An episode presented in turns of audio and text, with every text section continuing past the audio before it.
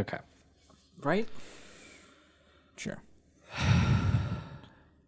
Hey guys, uh, James from Steve 'N Destroy. Just checking in to let you know um, we are still doing some intros. Pretty soon it's going to get to the point where, as we were recording the shows, we started realizing that we'd have a home for it. But as of right now, uh, I just want to kind of pop in Yeah. real quick. We're still in the dark. this Yeah. point. These are the dark ages of Steve 'N Destroy right now. Yeah, and uh, I just want to pop in real quick and let you guys, you know, know um, there's a Patreon for Talk Film Society who has so graciously welcomed us onto their network uh, with our dumb little show uh, that you love and you love to give five stars on iTunes and send email to it, stevendestroypodcast at gmail.com. And that uh, Patreon is patreon.com slash talk film society. That is most of the things we like to say in these. I think that might even come close, dare I say, to all the things that we like to say in the beginning of these episodes. Yeah, well, thanks for listening, most importantly. Yeah, that's really what we're here to tell you. You know, give us some, or well, not even us. Just give Talk Film Society some money. Yeah, They'll appreciate it on Yeah. our behalf. yeah, we're fine. They, We're gonna be okay. We're very rich. We won those lawsuits. yeah, we won the lawsuits. Things went very well for us. Yeah. And um, Let's just say, uh, let's just say, a little Steven Seagal podcast will not be making any more episodes.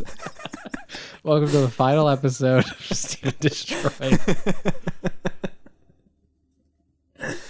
thanks for listening. yeah, friends. thanks a lot. Why don't you take your lively, chubby ass and get the fuck off my car? I'm starting to get scared. I'm starting to get scared.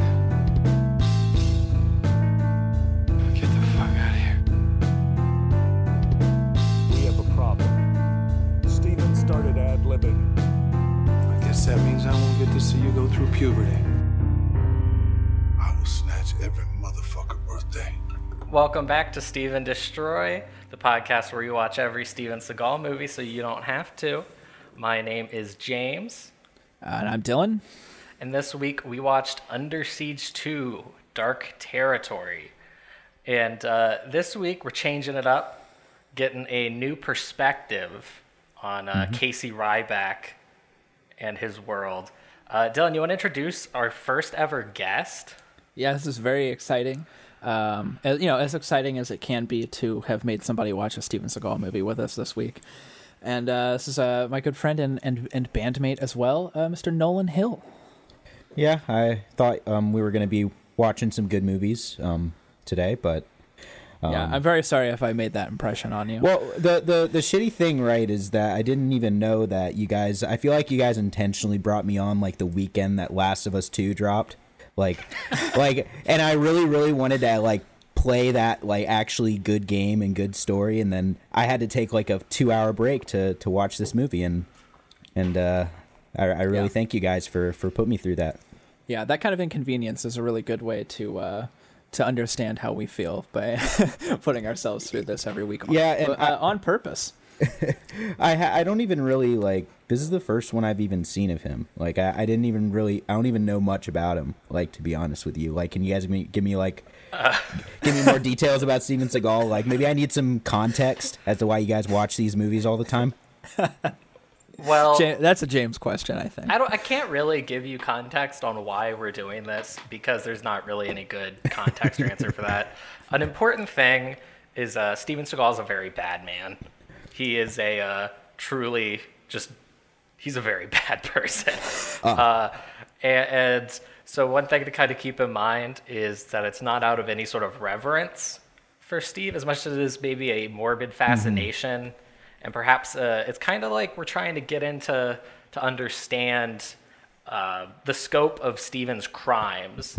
We're not we're not really focusing on the like actual crimes because that's a different. That's a whole podcast different podcast. with yeah, like that- way more uh, qualified hosts. Yeah, that But, uh, that's that's yeah. for uh, for that that's like that serial podcast. You gotta you gotta make one of those for him. Yeah. from what I've read up about Steven Seagal, there, there's there's been some stuff I've seen about him that are that's a little that's a little interesting. I was like, what are you guys getting me into, man? yeah. So there's before we before we get into Under Siege 2 Dark Territory, there's a couple segments that we do right off the top, and I'm sure you're familiar as an avid listener, Nolan. Um, one of the one of the first is going to be our Steve 'N Destroy MacGruber update. Nolan, have you seen the movie MacGruber? Uh, no, I don't. I don't. well, I don't know. I'm not familiar with that. Okay, well, Well, guess who else in this podcast hasn't seen MacGruber? you still haven't seen MacGruber. I have not seen MacGruber. Um, All right, Bad Well, news. Yeah. That you I guess that kind of ends that segment. Yeah, I guess. I guess we got to move on. Okay, well, now, again, as an avid fan, one of our re- many aggressive fans, Nolan, uh, you know, there's a question we ask every guest on Steve 'N Destroy, even though I did earlier acknowledge you're our first ever guest. Yeah. Okay, so this is a first time. Yeah, This and I is would say. I, I would say Nolan, like most of our reverent fans, uh, huge fan of the podcast. Never heard an episode. Yeah. well, well, the the problem is, is I just like to keep things fresh. You know, maybe I'll Mm-hmm. maybe I'll go back and listen after this episode and and fill in the details. Uh, yeah, so, Nolan, here, here's our question for you. What's your uh, favorite movie featuring Rob Schneider? Oh oh man, um, I it's hard to it's hard to really nail it down, but I would say my favorite movie with Rob Schneider has to be like that one where he's like on a baseball team. Do you guys know? do Ah. you guys remember that one? That Bench Warmers. Yeah, bench warmers. That's I think that's a classic, and and I remember I remember that as a kid. Just really, it, it, it that was just one of the best films of all time. I really liked it as a kid. I, I'm certain that it would not hold up, but uh, that is also another podcast after we complete Yeah, Steve 'N Destroy. yeah. Wh- Which movies from our childhood hold up? Uh, I, Okay. I meant Rob Schneider. Oh well, yeah. specifically. Oh, yeah. Schneider cast. That's that's established uh, canon at this point. Yeah, we're gonna well, do I guess Schneider it's hap- cast. it's more Happy Madison cast, I guess. Oh, um, that's actually a good point because I was gonna say we, we're gonna do Rob Schneider and then Nick Swardson and just have to hmm. watch the exact same movies over again. Yeah, Hmm. yeah. If you, if you had like David Spade in there, we'll we'll we'll be watching a oh, oh man, we a lot of Adam Sandler movies in our Hell future. yeah, brother! yeah, All um, right. yeah. So let's yeah, Huh? let's do it. No, I was gonna Yeah. say let's do it. Let's let's get into Under Siege two here. yeah let's let's bust in here's here's another question for you nolan because again we've never had a guest on the show so we're kind of feeling our way through this but i want to i want to get a little bit more info on your background approaching under siege 2 Yeah. so you said you haven't seen a steven seagal movie so obviously you have mm-hmm. not seen under siege 1 right No, yeah, I I didn't really read up anything about it before. I figured they were like two separate stories, but I I quickly realized I that was probably a bad idea because I didn't really know what was going on. Like I, I didn't I felt I feel like a lot of the characters I should I should like know who they are, right? Like like actually like get some background of of of why he's doing what he does and you know who the villain is. The villain was was pretty crazy, you know. Well- he's a he's a self-proclaimed crazy, right? yeah so Yeah. based on what you saw what do you can you give me a quick uh, synopsis of what you think under siege is about Um, let let's go, man. I, I I think you know it's about Steven Seagal. You know he's like this this really tough guy. Um, from the you know he he has a military background. I don't I don't really know where he works, but like he seems like he's like really good at fighting, and he he's on this train with his niece and it gets like hijacked by these crazy th- this villain that that that's like really smart and he wears a suit and and he's really crazy and he's he wants to like destroy Washington DC with with like this laser that he hi- that he like hacks somehow.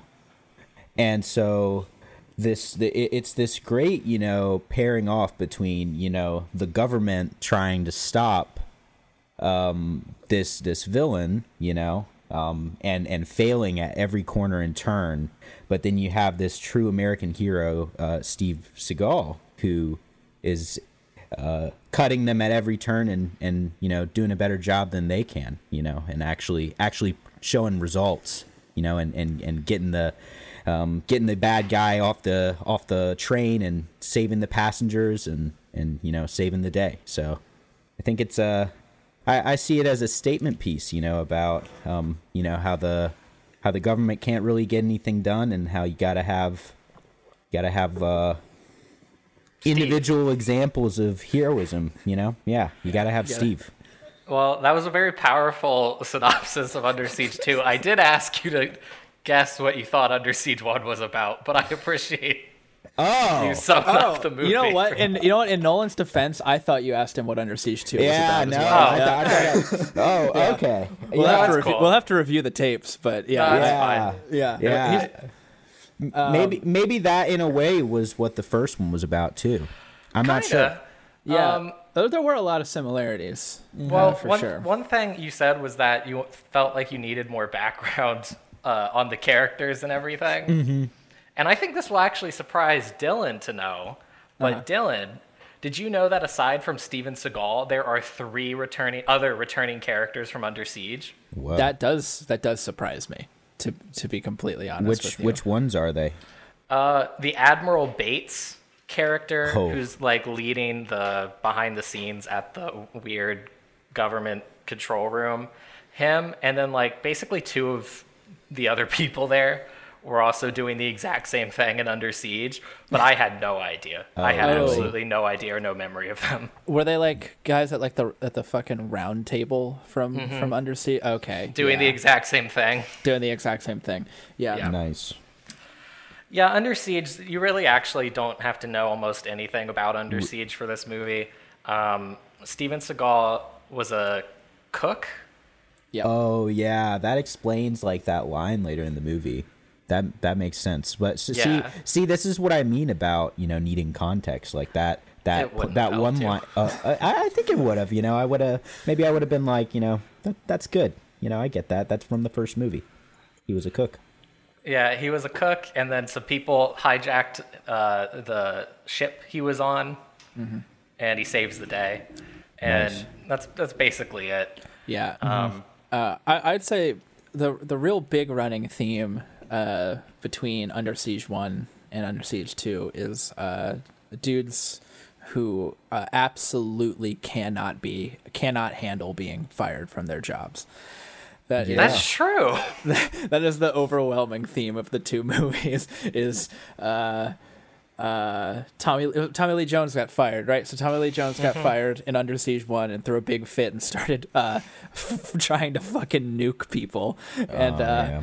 And then in Under Siege Two, this guy got fired from his job, and if if I recall right, uh, nukes mainland China.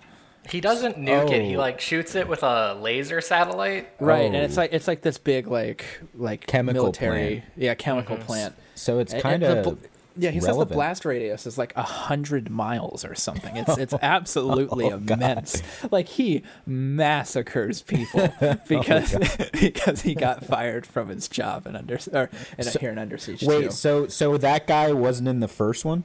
No, No, not at no. all. Ba- Yeah. ba- Like- really, there's nobody important in Under Siege But like 2. when they introduced him, they were like, I felt like it it it was like it was supposed to be like you knew him, like yeah, the way no, that he came out. like you should know him, but no. Like- yeah, no, yeah, I have no idea who he is. okay, okay. I'm I feel like we're a little more on the same page now. Yeah, no, yeah. There, there's um, there's very little that carries over from the first movie because the th- I- I guess what does carry over uh, could be taken for like any almost any Steven Seagal movie we've watched up until this point could have been the part one two to this movie. So yeah, like he plays the same character So- every time. He's like in some sort of one man army. Yeah, which one is better? Which one do you guys like more? I think. You mean just in general of the movies Yeah, so far? Yeah, I, I'd say that between these two. you know, Oh, where- is it well- did the sequel surpass it? Is like Godfather situation where where the second one's normally well normally there's like this little like tense moment where dylan and i are kind of feeling each other out figuring out how you know the other one felt Mm. um, i'm just gonna say it i liked this more than the first one you know what? I Wow. actually agree. I actually agree. Yeah, yeah I I, I did like this one a little bit more than the first one. the first one is Yeah. definitely like more of a kind of well put together movie but it's kind of just boring and lame yeah, super lame movie. Under Siege is super lame. yeah, it's pretty lame. Whereas this one is messier and stupider, and that's kind of more appealing than just boring and lame. Yeah, I think that this one, you know, it doesn't happen often in a Steven Seagal movie, but I think that there are scenes in this movie that kind of, kind of border on exciting. No, I times. I Yeah. actually, um, and you know we're just jumping around, but whatever. The first like sequence where they realize that you know they've hijacked the train and there's still one person on there fucking shit up. They realize Steven's, uh, you know, going die hard mode. Um, and he's on top of the train, and then they find him and they start shooting at him, and he's running all over the outside of the train in that shootout. I I thought that was probably my favorite action sequence we've seen yet. Oh man. You know Yeah. what, what? What do you think, Dylan? What was your favorite action scene? Uh, I think that like, what you know, the last like half hour of the movie was Yeah. like fucking fucking nuts. yeah, it's I. Yeah, I- yeah. He I'm like runs a it. car off of a cliff at one point and then like jumps onto the top of a moving train. It's like kind of cool, actually. I'm I'm actually I'm actually just gonna fucking say this. Yeah. This is my favorite movie that we've watched so far for this podcast. honestly say I like was watching it. and I was like, this is this is like okay. This is Yeah, this it's is, this is kind all of right. fun. Yeah, yeah, uh, I.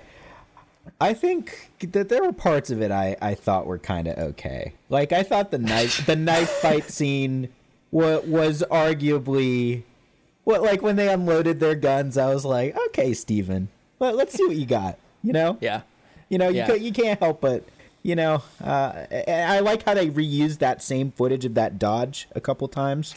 That was pretty good. you know that that was that was like when I I was just. It went from you know I was pretty silent the whole movie, but that was like probably the one scene I just couldn't handle it and just broke down into laughter. Like I was just like I just couldn't contain it anymore. I was ready to get I was ready to call off the podcast. I was like I hate you guys so much. Yeah, no, I'm not saying that this is a particularly good movie. I'm Yeah. I am 100% just using by like the metric of the Steven Seagal movies we've watched so far. yeah. Do you, so so like do you guys usually go through the whole film and just kind of play it scene by scene and like uh, nice okay Yeah. Yeah, Like- let's dig in. yeah, Yeah. I think we gotta I, I'm I'm getting a little hungry you know got got digging in more Steven Seagal Yep. Hungry Well- for some Steve. yeah So first Oh, first thing. yeah. James James has got a big bone to pick with this movie. Well, Dylan and I have a general like kind of rule that we try and not talk about the movies off mic like at all. So that way we're kind of going totally fresh, you know. Um, but when in, this movie is going through the credits and it reveals that it was written by Matt Reeves, oh I uh, went fucking berserk and I had to message Dylan and lose my mind. and I've since calmed down, and I think it was actually good that I waited to kind of, or that I said something first instead of waiting to, to kind of go off about it. Um, I haven't really addressed on the podcast, but I'm a real big Matt Reeves head. He did uh, the two latter recent Planet of the Apes movies, Oh, Dawn shit. and War, and those movies fucking rule. He did uh, Let Me In, which is really good, and then he did uh, Cloverfield, which there's like a whole generation of people who just got our brains broken by Cloverfield and are for some reason like obsessed with it. Um, and it's a movie I think about like genuinely almost every day I mean and uh, it it just broke my brain. And I'm a pretty big Matt Reeves fan, and the fact that I never realized that he wrote Under Siege 2 was very alarming to me. And the fact that I knew that it was probably a pretty good script that Steven Seagal just fucked to pieces really offended me. oh And uh, reading about it, it's very clear that that is definitely 100% what happened. They wrote a completely unrelated movie, sold it, and then it just got turned into Under Siege 2. and then that script, Steven Seagal just goes hog wild on set, and he's just like, you know what, this is what we're doing today. oh and uh, Morris Chestnut, who played the porter, Bobby Zachs, he's mm-hmm. like outright said that Steven would just come in on set and just change lines and stuff. oh So it's very clear that this probably I would I would wager it's probably a pretty good original script. Just got fucked by Steve, and I was pretty upset. Is there- but well, I, I was gonna say it did turn out to be much better than I had feared. I will admit that. Is Yeah, there a way you where you can read the original script like do they have it anywhere I actually haven't looked. I'm gonna wager probably not, but I, I, imagine I there's have a lot of faith. Not much high demand for it, I guess. People don't. Probably. just us. There's not a big community around Under Siege 2, unfortunately. Yeah. But anyway, so basically the movie opens with like uh, the satellite. Yeah. We're getting we're showing we're seeing the satellite that's going to become the whole like MacGuffin of the movie, and there's this fake NASA ATAC ATAC. Yeah, wh- um, I I love that. By the way, I I that they didn't use NASA. I love I love that the the or, or the organization or whatever that the bad guy you know uh, kind of runs through to to kill people uh, is is called attack. Uh, I, I I have to I have to imagine that that was Steven's Yeah, idea. it's like some secret like government agency. The Admiral Bates dude, when they bring him in, doesn't even know it exists. Yeah. and they just have some like laser satellite that also allows them to do real time surveillance of just like anywhere in the country or in Yeah, the world. yeah, which I, am sure exists. That was like the first note I wrote about the movie was like how it just opens with a dude committing a sex crime. Like Yeah. like like just openly and that's like a joke. Like it's just like, yeah, let's look at this girl's tits. That's like the first thing they do to test it. Like Yeah, he's in a he's in like a control room, like a NASA, like you imagine, like you know, like a scene in Apollo 13. Yeah. all these computer people sitting around giant TV screen, and this dweeby little man zooms in on this topless woman sunbathing, and they're all just like, "It works." they don't none of them even really like admonishes him about it. They're like, Yeah. dude, it works. and then that's just the end of the scene. They don't ever talk about it again. like yeah, that dude keeps his job. Mm-hmm. I bet Steven added in that one. I think that was that was probably like a Steven joke. You know, he was like Steve's demands. Yeah, that he he was like, I need this. You know, I I'm not gonna I'm not gonna do the movie unless you, you gotta you gotta have a create. It's a creative way to introduce the weapon. You know, like you gotta you gotta give him that. You know, it's it's it's it's very creative. You know, yeah. Yeah, cer- Yeah. certainly have certainly haven't seen it before. And when we get introduced to Steve, he there's like this dude in like a chef uniform just standing in the street, like in an alley, just waiting. and then Steve pulls up in this fancy car. And it, it basically it establishes that Steven's brother recently died in a plane crash and he's taking his niece to California. Yeah. And then also, apparently, Steven is still working as a chef at. This is what I gathered, at least, and you guys might completely disagree that this is not what is happening. but I was under the impression Steven works at this restaurant as a chef and then does like secret government ops on the side. yeah, yeah, I, that's pretty much what it seems like. Um, and, and another thing I wanted to point out too about the early part of this movie, and, and in this scene in particular, where we get introduced to Steven for the first time. This is this is one of the parts of, of this this movie in particular. I feel like it happens relatively often in these movies, but this one it really struck me. Um, just like how like the the music in particular really tries to the score really tries to play Steven Seagal up like as if as if he's this like heroic like fatherly figure and th- I, there, it's just this unbelievably like warm and borderline like just sugary like string music being played behind Steven yeah, Seagal. no, I, I, I took. And it I made me- took it made I'm me so like happy to see Steven. yeah, it made me like sick to my stomach. That's weird, man. For for whatever reason, when I saw that scene, I was like, I knew Dylan was gonna write something about these strings. I knew he was gonna say something. Yeah, because like it's like. What a what an incredible way to introduce our hero. You know, Yeah. he's just eh, like, and I don't think I got the entire film that he was a chef though. Like, like I, Yeah. I, I, I don't, I don't, I didn't get anything out of it. I, I was just like the camera showed him and it zoomed in on his face. And I was like, oh, there he is.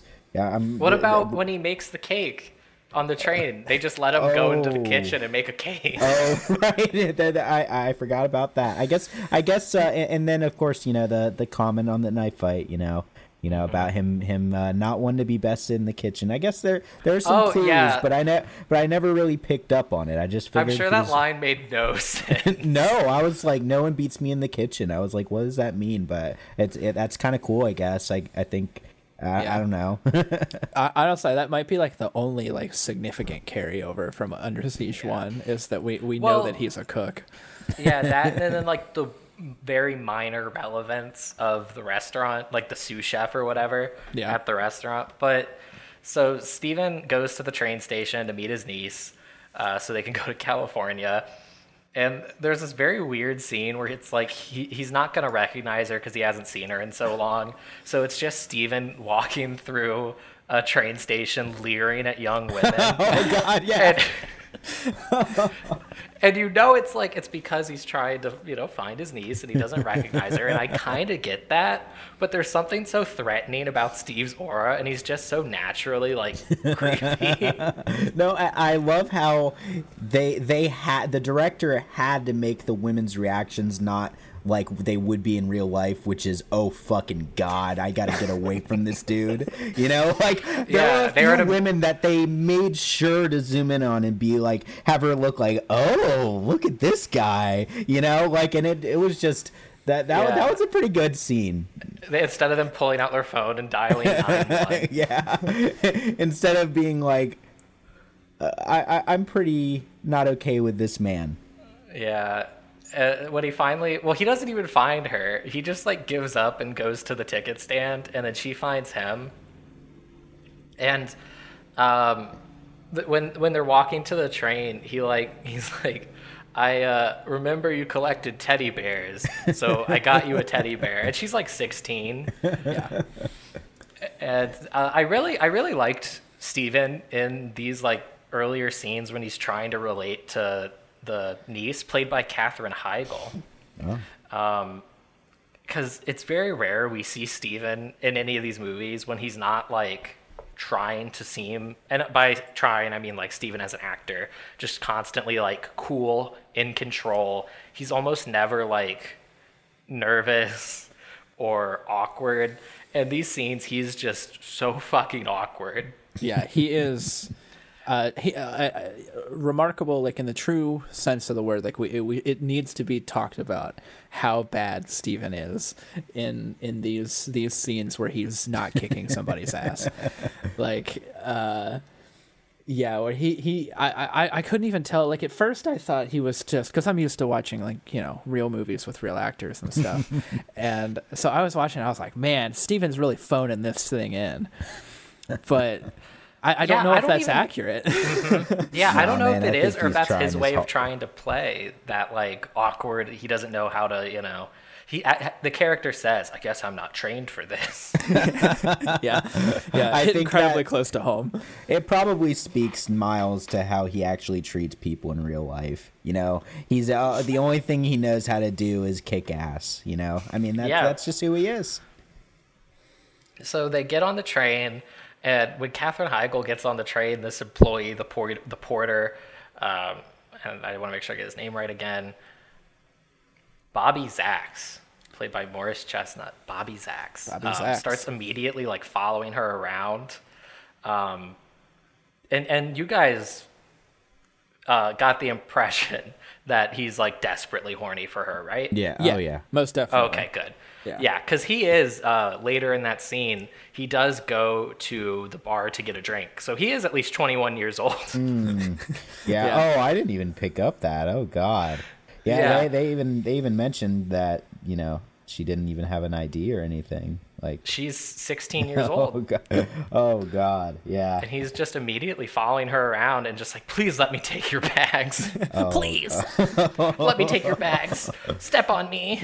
Oh God. And they and they had that whole interchange where where he says he's been working out and then she fucking flips him to the ground, you know? Like like and just fucking the whole he just fucking collapses on the floor. Yeah, it's pretty good. Yeah, it's it's one of those like um, it's like weirdly flirty. Because he she like uh, does this weird hand trick and flips him, and he's like, "Where'd you learn that?" And she's like, "When I was 11, I had this really great uncle, and he taught me all this cool stuff." Oh god. And and it, she she um this is like right after she gets in this very weird fight with Steven. Because she's upset because Steven never like saw her, her dad, his brother, for like the last five years, and then so he's really awkward with her, and she's upset because he never saw her dad, and then he's like, you know, your father didn't get those medals in the service by being a choir boy, which is such a weird thing to say to somebody's child, particularly when it's not relevant. And and Yeah. when uh, isn't he dead? Right? oh yeah, he, yeah, Oh god, yeah. I mean, uh, uh, pretty pretty good though. You know. yeah. And then she um, she's like all upset. She's like, "Don't talk about my father like that." And Steven's like. Okay, and gets up to go get a drink, and then she like immediately forgives him. Just immediately gets up and like gives him a hug and a kiss, and is just like, "Let's be friends." Yeah, I think when he when he ordered the strongest drink they had, you know, that made her that made her be like, okay, I gotta I gotta go go down to his level. You know, A strong Yeah, drink, Steven, you say? Steven He doesn't must, usually. he must be upset. Yeah, yeah. Steven Seagal just manipulates teenage girls. Uh. yeah. I said that's a different podcast. Yeah, come on now. Oh, right. That that's too real, right? Yeah, For yeah, this one, one, one, one, one, one show at a time here, man. Yeah, so Steven's gonna make a cake on the train, like we said. The this train just lets Steven like go into their kitchen to bake a cake. Um, and, and he puts the cake in the microwave for 15 minutes. As a chef Oh, would. man. And then um, the the train gets hijacked basically. There's um, two people from the ATAC control room that are having some sort of like sex rendezvous. And uh, train gets hijacked. The uh, this villain dude who supposedly they say he drove his car into a lake. They think he killed himself after he got fired, like we said. He's played by Eric Bogosian from uh, one of the Law and Orders, and you know the train gets hijacked. it, it's you know uh, under siege. It's a hijacking. It's not particularly Yeah. interesting. It's under siege. But- That's what it is. This is uh, our, our, I think now in the Steven Seagal filmography, I think we're up to, to three Breaking Bad actors now Oh yeah. in, in, in the Steven Seagal filmography. So that's, that's nice. Yeah. So I yeah, Jonathan Banks is one of them, and then Dean Norris wasn't hard to kill, Yep. and uh, the guy who played Tuco Yep. was in the first Under Siege. He sure was. And apparently, because I was trying to verify that when I saw Jonathan Banks, I was like, which one was the guy who played Tuco in? Apparently, he was also in Out for Justice. oh shit. Yeah. So, but we got, yeah, we got now three Breaking Bad actors. Um, and so one of the armed gunmen goes into the kitchen and just, you know, starts like shooting people. And we immediately get Steven beating up these hijackers, which is a nice change of pace from Under Siege, where um, Nolan, one thing that might be interesting for you to know is Under Siege is a little bit over two hours long, and Steven Seagal has about 40 minutes of screen time. Oh, how how's that work? Yeah, it's, you know. Wow. It's a boring It's- movie. Very boring. You know movie. how it, it's a, a lot of Under Siege is that stuff where um, here it's you know like the government, the Admiral Bates, and everybody trying to figure out what they're gonna do. Oh, Under God. Siege is like mostly that. Jeez, none of that. Like, I don't honestly. Rem- I can't give details about much of that aspect of Nah, the movie. we like barely talked about it for Under Siege, and I can't really imagine talking about it now because the most interesting thing that happens in that war room is when the dude creeps on the lady. oh no, mm, So yeah, there's no point in really getting no, into that. no. Where this is all about Steven. Yeah, yeah. Yeah. Um, And so Eric Bogosian goes and he ca- uh, like grabs the two scientists from ATAC and tortures them to get codes so he can hack into the satellite.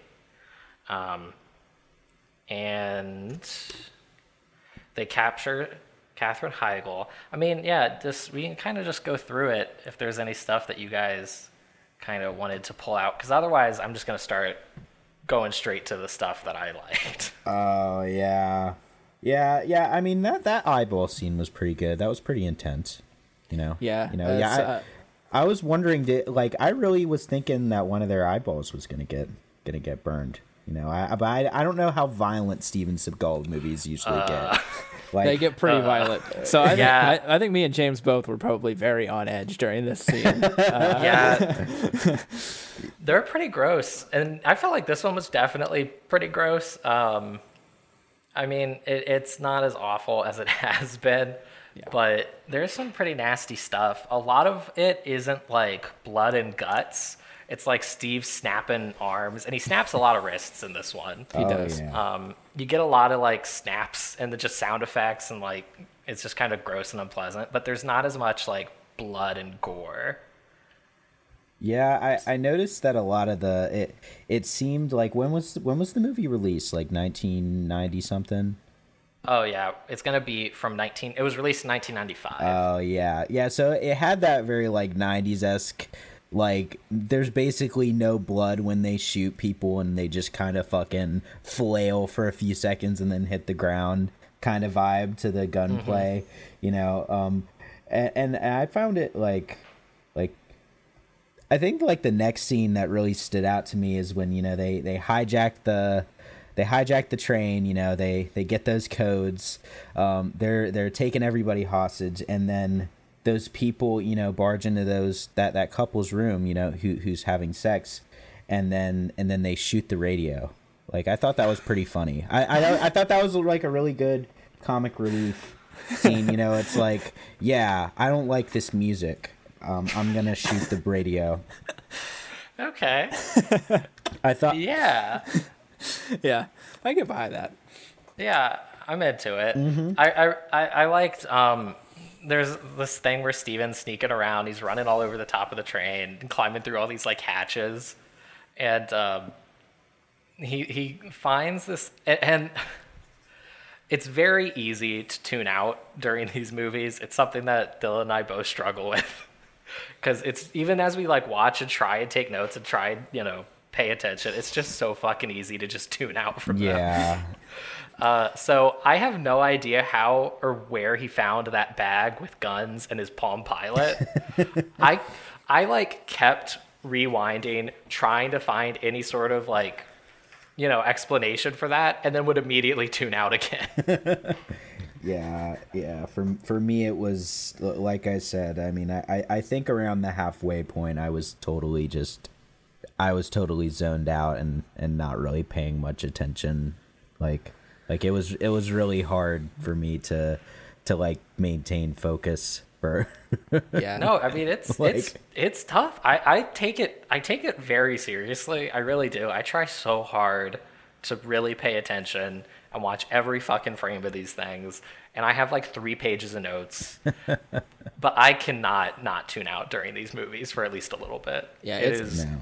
it's a Yeah. significant psychological toll to to try to to try to really take in one of these movies. So do do either of you guys have an answer for me on how he got that bag of guns in the Palm Pilot? I don't know, man. Like your I- guess yeah, is as I- good I as can't- I mine. can't remember. I, th- I think I remember seeing him like grabbing like guns off like dead bodies. Uh, I think. No, he has a bag. He finds a bag Oh. full of guns, and then it don't has his. Palm Pilot, which he uses to uh, send a fax to his restaurant. Oh, Hey, oh. and and maybe this is stuff he packed. I mean, maybe this would not not be outside of the But- Steven Seagal realm. But he he, he finds the creepy porter um, in the like luggage cart. he does. Yeah, so if he unless he like somehow managed to stash his bag of guns on that train without anybody knowing. I okay. I'm just glad that at least I'm not the only one. That it really is like a legitimate mystery of where this weird bag came from. Yeah. But it's his Palm Pilot. Like he knows how to use it and is able to send a fax. And um, when they find it later, his, they find his name on it. So like it's his. He just somehow stashed this bag somewhere on the train full Yeah. of guns. Um, yeah, I mean, basically, my notes here in the the middle of the movie is like, I, I, I- again, it's this is what's going to end up being really difficult about this podcast as we move forward. Is it's like I feel like I write the same things every week. it's like it's like wow, this bad guy in this movie is fucking insane, and it's like wow, Steven, Steven, uh, uh like lurks through these rooms like fucking Michael Myers and and like you know uh like stealth kills you know like 18 people in this movie once again. Um I I, I wrote down like at one point like Steven Seagal just never feels like a hero at any point in any movie I've ever seen him in, and this Well- one is is no different. He I don't know. He he's kind of heroic in this one. I, I guess I don't, it's just all about Steven himself. himself. It's just Yeah, whenever, well, whenever I see him, is he's all ju- relative. Yeah, he's just all he's just so like menacing, and he's just I don't know, he's so big. It's like I, I don't like I, I feel like I don't know, man. I feel like he'd be like the perfect bad guy in like any given movie. No, he- Uh, yeah. Like he he never really struggles like a lot of other action heroes Ugh. do. you Yeah, know? that's a Oh, huge thing. you know, that's like- a huge thing. thing. Like I noticed, like literally, there are shots of him running on the train through gunfire, like not even taking cover, just fucking running, holding his gun in the air, just just like somehow missing every bullet, missing him. And I think like, and also in terms of his choreography, like it really, you can really know that Steven did not give a fuck shooting this movie because it's just like it doesn't even seem like he's trying. Like he just seems like Michael Myers, like you said, Dylan. Yeah. He's just No, it- totally rigid. There's no life. It's just like this dude is just there's there's no no heart there. He just, No, it, it is like that's definitely a thing. Most of these movies, when he like fights people, even in the climax, it's like never a struggle. It's been very special when there are like fight scenes where it seems like Steven actually has to. Steven as like the character even has to put an effort to win. Yeah. And even at the end of this one, where it's not like it's kind of a, a relatively longer final fight between him and uh, like the main henchman. Even that one, it's still kind of just like Steven playing with his food. He's still like just beating the shit out of the dude. It's just taking longer for the guy to die. Yeah, he but it's never like Steven's than the average actually like it's never like Steven might potentially have like the lower hand. yeah, like the closest the the closer they get, like he he just the only thing that bad that happens to him is him getting rolled over for like two seconds, and then immediately gets- he's back up. No, he gets shot. Oh wait, he gets what? shot. He gets When? shot. I don't even remember that. Yeah, on top of the train, he gets shot, and he's just Yeah. he's just fine. Yeah. Which let's let's get into that because that is like I said, like my favorite action scene we've seen so far. They find Steve there and he's like running around on top of the train, and they have this dude like peek his head over the top of the train, and Steven just kicks this dude in the head, and he falls over the front of the train, and we get two different angles of this man going under the train. We get like this l- wide of uh, just like the tracks and him starting to go under the train on the tracks. And then we get this overhead shot of the guy like writhing and screaming as he gets pulled under the train. I was really into it. I love train action scenes. I know i've said that on this show before. Yeah. i love train action scenes. Are there and i Are there multiple train action scenes in Steven Seagal movies, or is this like the first this one This is where like the first one really? Wow. Yeah, I think this Um, is the first like significant one. I feel like Yeah. maybe we've had some like sh- brief train there, sequences. there's like a chase and i think uh, above the law yeah. Um, but yeah, I love train action scenes. I love cliffside action scenes, like people on the edges of cliffs, and I love uh, helicopters and or planes. Yeah. And this movie hits all three of those. It does. So it really, it really was speaking my language. But yeah, when Steve's on top of the train, this lady like gets on top of the. He's at the front, and this lady climbs on top at the rear. And when it goes around a curve, she like snipes Steve, and he falls off, and they think he's dead. And we get, um, it, of course, you know he's not fucking dead. And we get this shot that reveals he's like underneath the train somehow, clinging to like the bottom of the train. I remember that. Yeah, and I was like all for it. I was like, "Oh, fuck yeah. I want to see Steven, you know, get back on the train from here." And then it cuts back to inside the luggage compartment where the porter is, and Steven mm. just walks in the door. Oh yeah. I f- it doesn't even like show you. It doesn't even let you see how he got back. Is that that's the point in the movie, right? Right. That might be an earlier scene. I remember S- Steven Seagal like getting the porter to help him, but the porter like the only thing he cares about in that moment is like, oh, I could lose my job. that I remember that being pretty good, and then and then Steven gives a pretty good speech about how you know your job shouldn't matter. The hostages are what matter. And I thought that was I, I remember really liking that scene. That that was that was a, that resonated with me quite a bit. Yeah, th- there aren't a lot of really like stupid lines. One thing that, particularly earlier, Steven, and we've kind of lost it, and I it's a shame. But earlier, Steve had a lot of just like ridiculous nonsense lines. Um, there's there's definitely I don't really think there are any huge lines in here that are particularly memorable. Yeah, one thing I will say about this movie is that I I like off the top of my head, and I watched the movie today, the day that we're recording. I watched the movie, and I don't know if I can remember a single thing that Steven says in this movie.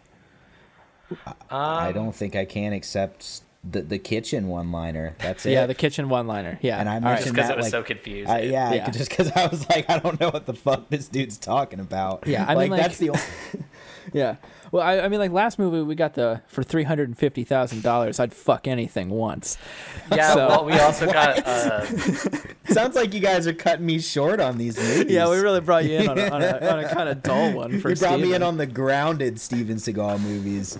Yeah. I don't think I would call this movie grounded. but Well, you guys said it's the most straightforward one, right? no, that's probably on the first Under Siege, but it is it's a little bit more like mainstream, I Right. guess. Yeah, this is not More a, uh, traditional. yeah, this is not an out for justice or something. No. oh boy, man. I, I I think I think saying that that right there, but it's not an out for justice or anything. It's like really making me have to come to terms with like the the the scholar of Steven Seagal movies that I'm becoming, and and and like the self-loathing that has to come with that. Yeah, I know. No. Like, I mean, this one's a little crazy, but it's it's it's no out for justice. I, I think it's probably like the second least crazy. Well, Yeah. maybe it's crazier than like Above the Law. Above the Law.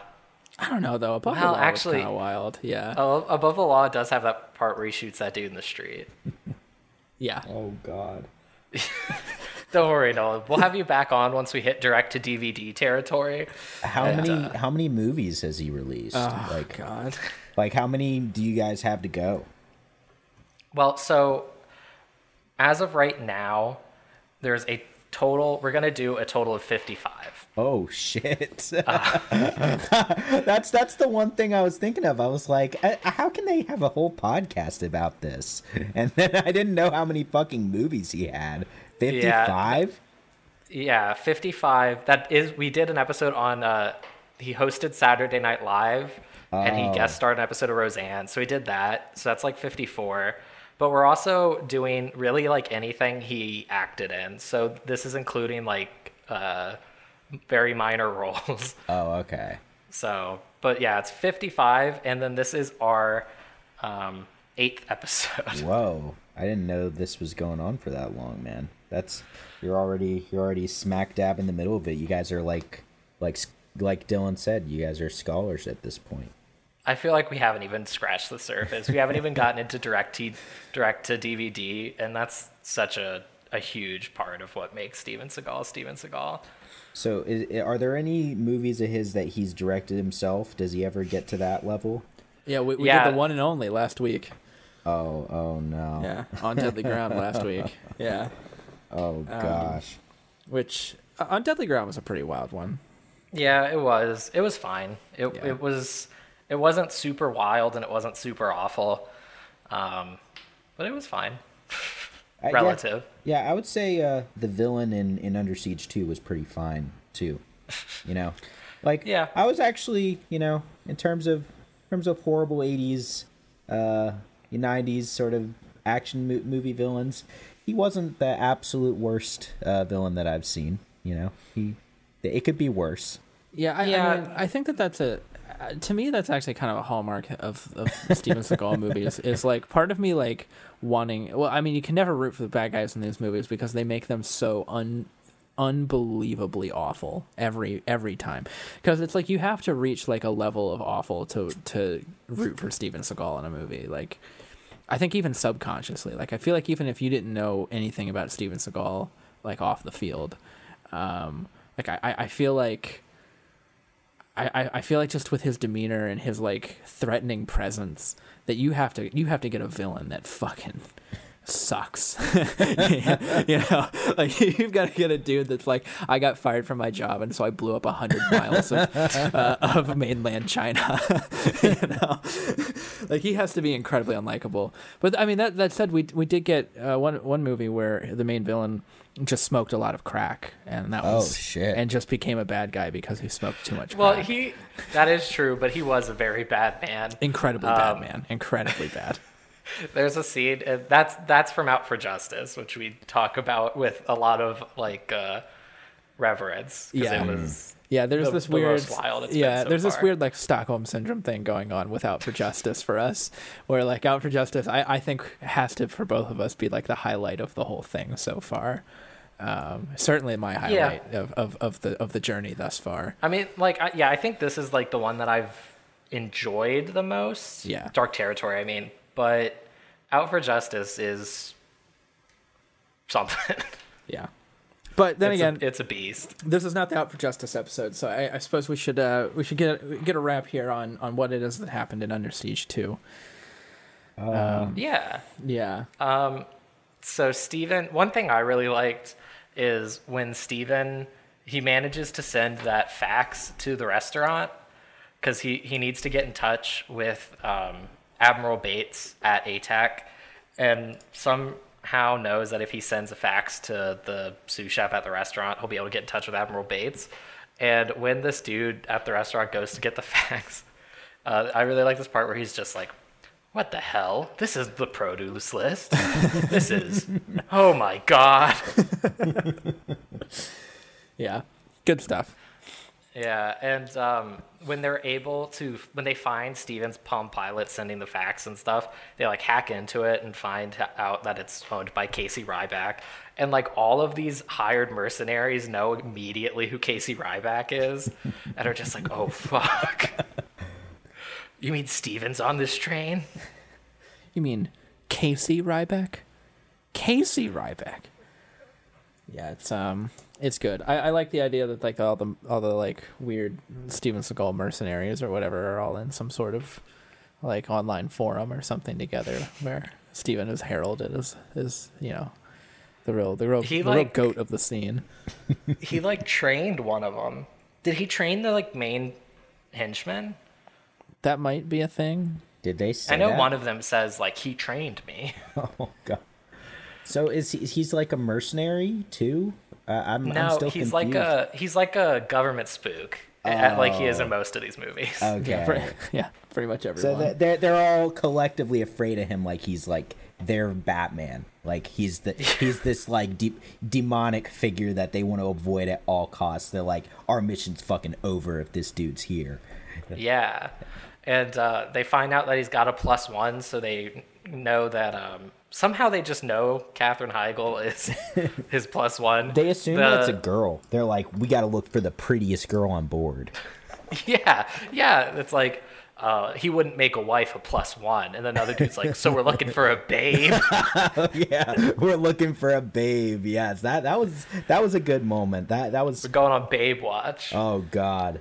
And they just it. I don't think it takes him much time to find her either, right? no, like- it's like as soon as he sees Katherine Heigl, he's like, "Ah, yes, this is the one." The sixteen-year-old. Yep. and, and that's that's the thing that that- that's what really gets me about these movies and, and like the weird like i mean like look in any action movie you you usually have to require like a certain suspension of reality right like you, you usually can't go in and like scrutinize every detail of an action movie if you like aren't like a like a soulless husk of a human being. Like you're you're probably going to have to go find you know find some fun in it you know? And, and I, I think almost maybe as like some sort of subconscious reaction to this podcast. Like if i'm watching like a lot of schwarzenegger movies and things like that where where schwarzenegger is like a generally like, like attractive like dude and like a friendly and charismatic dude on the screen and like you enjoy watching him.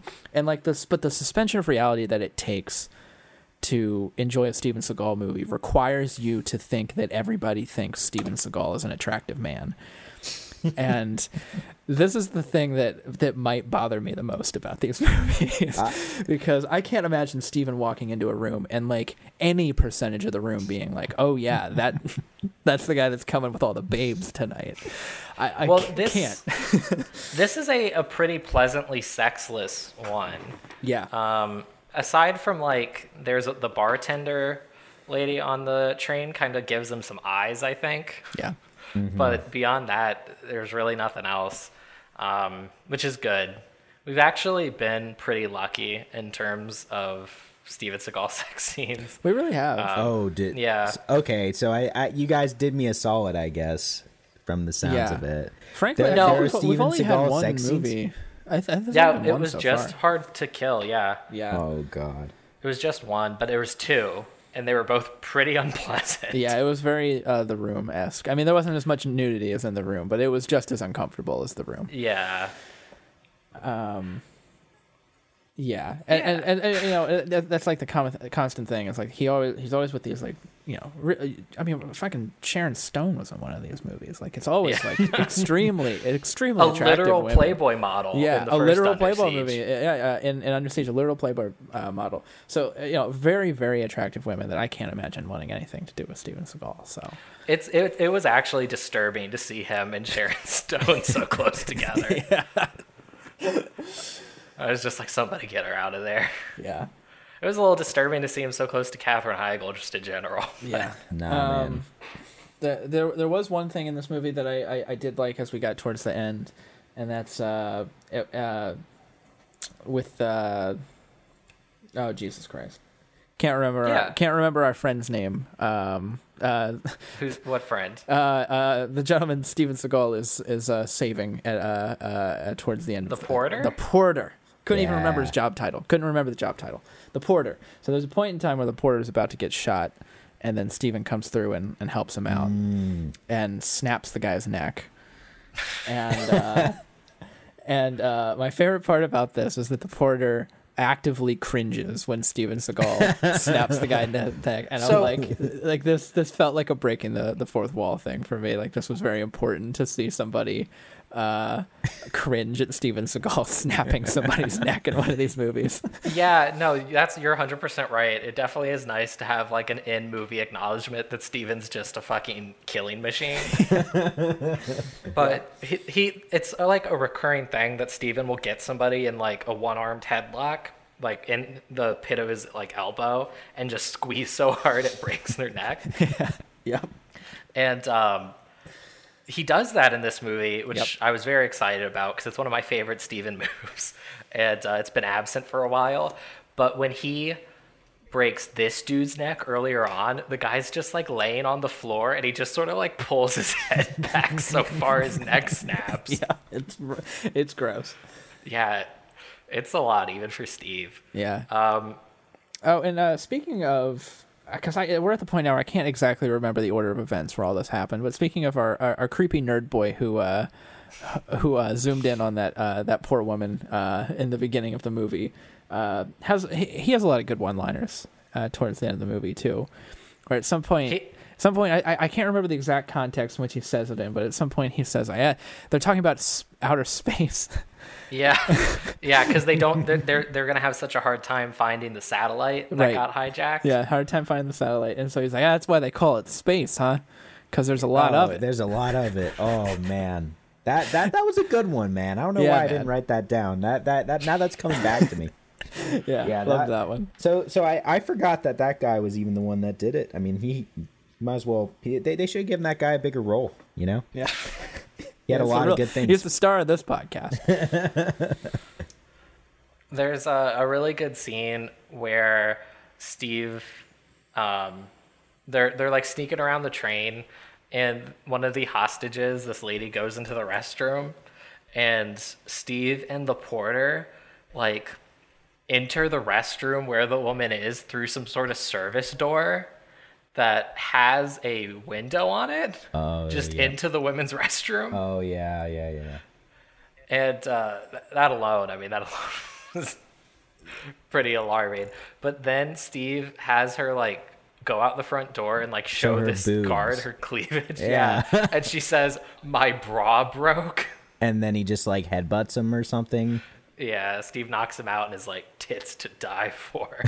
Did he really say that? I'm yeah. oh man, that, that's that's one of his better one-liners. See, he has some good he has some good lines in this one. For Steven, that's nothing.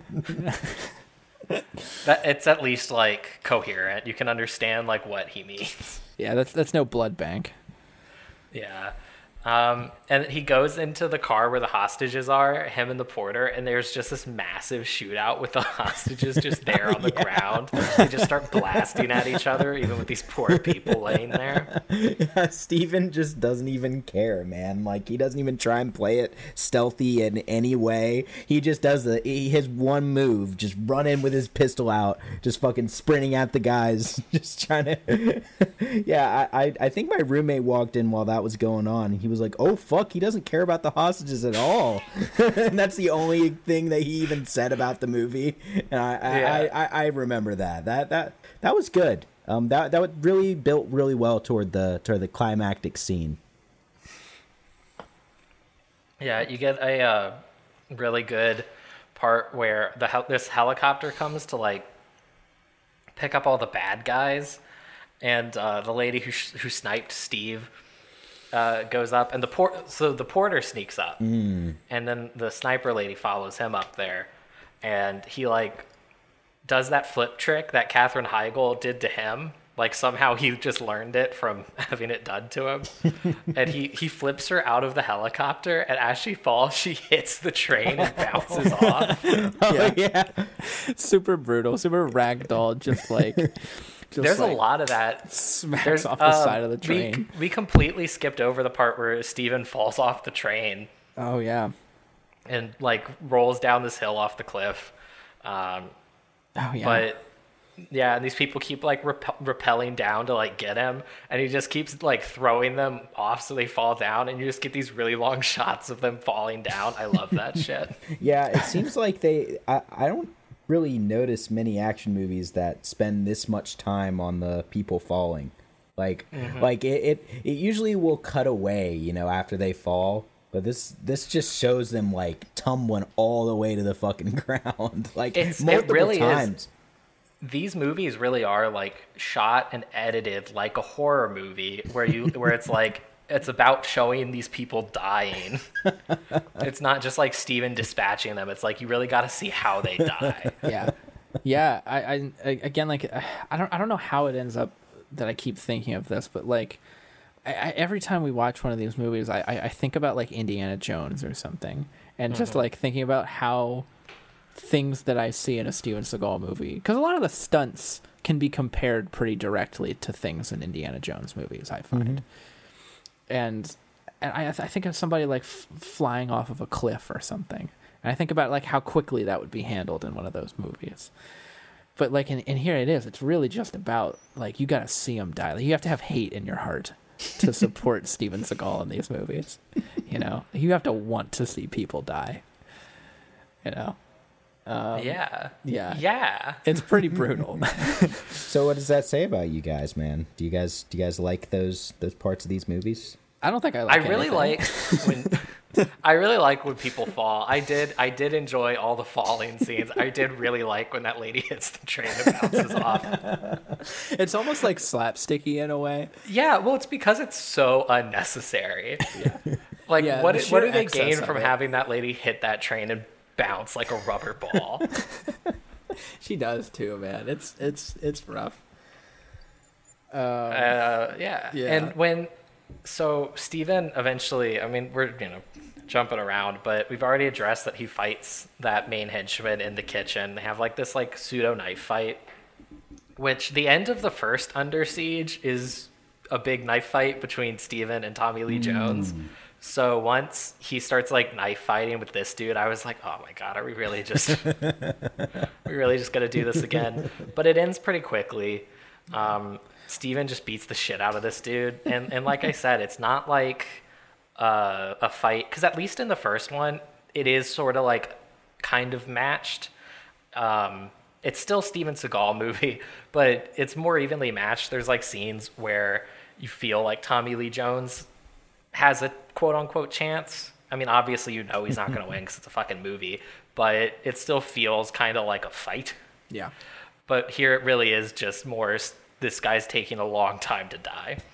and Steven just beats the shit out of this man and then does his one arm neck break. And I stood up and clapped. Um, and then he goes back up where Eric Bogosian has like Katherine Heigl in this like um, wire around her neck. Oh, yeah. And there, she's got a grenade to hold that the pin's pulled out.